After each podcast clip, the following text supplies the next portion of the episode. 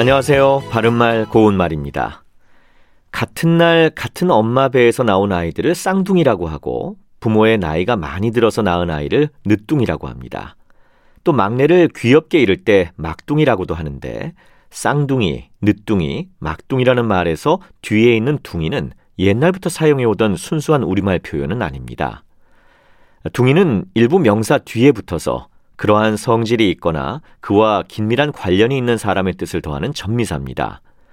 이것은 원래 한자의 아기 동자 다음에 이가 붙은 동이라는 말에서 온 것인데 이것이 시간이 지나면서 둥이로 바뀌어 쓰이게 된 것이죠.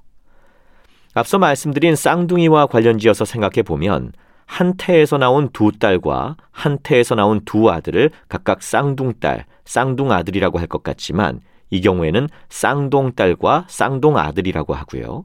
또 쌍둥이로 태어난 한쪽 사람을 두고 쌍동짝이라고 하죠. 우리 속담에 쌍동중매냐 똑같이 다니니 라는 말이 있는데 여기서 쌍동중매란 항상 같이 다니며 직업적으로 중매를 하는 일 또는 그런 사람을 말합니다. 그래서 결국 이 속담은 늘 나란히 다니는 사람을 두고 이르는 말이죠.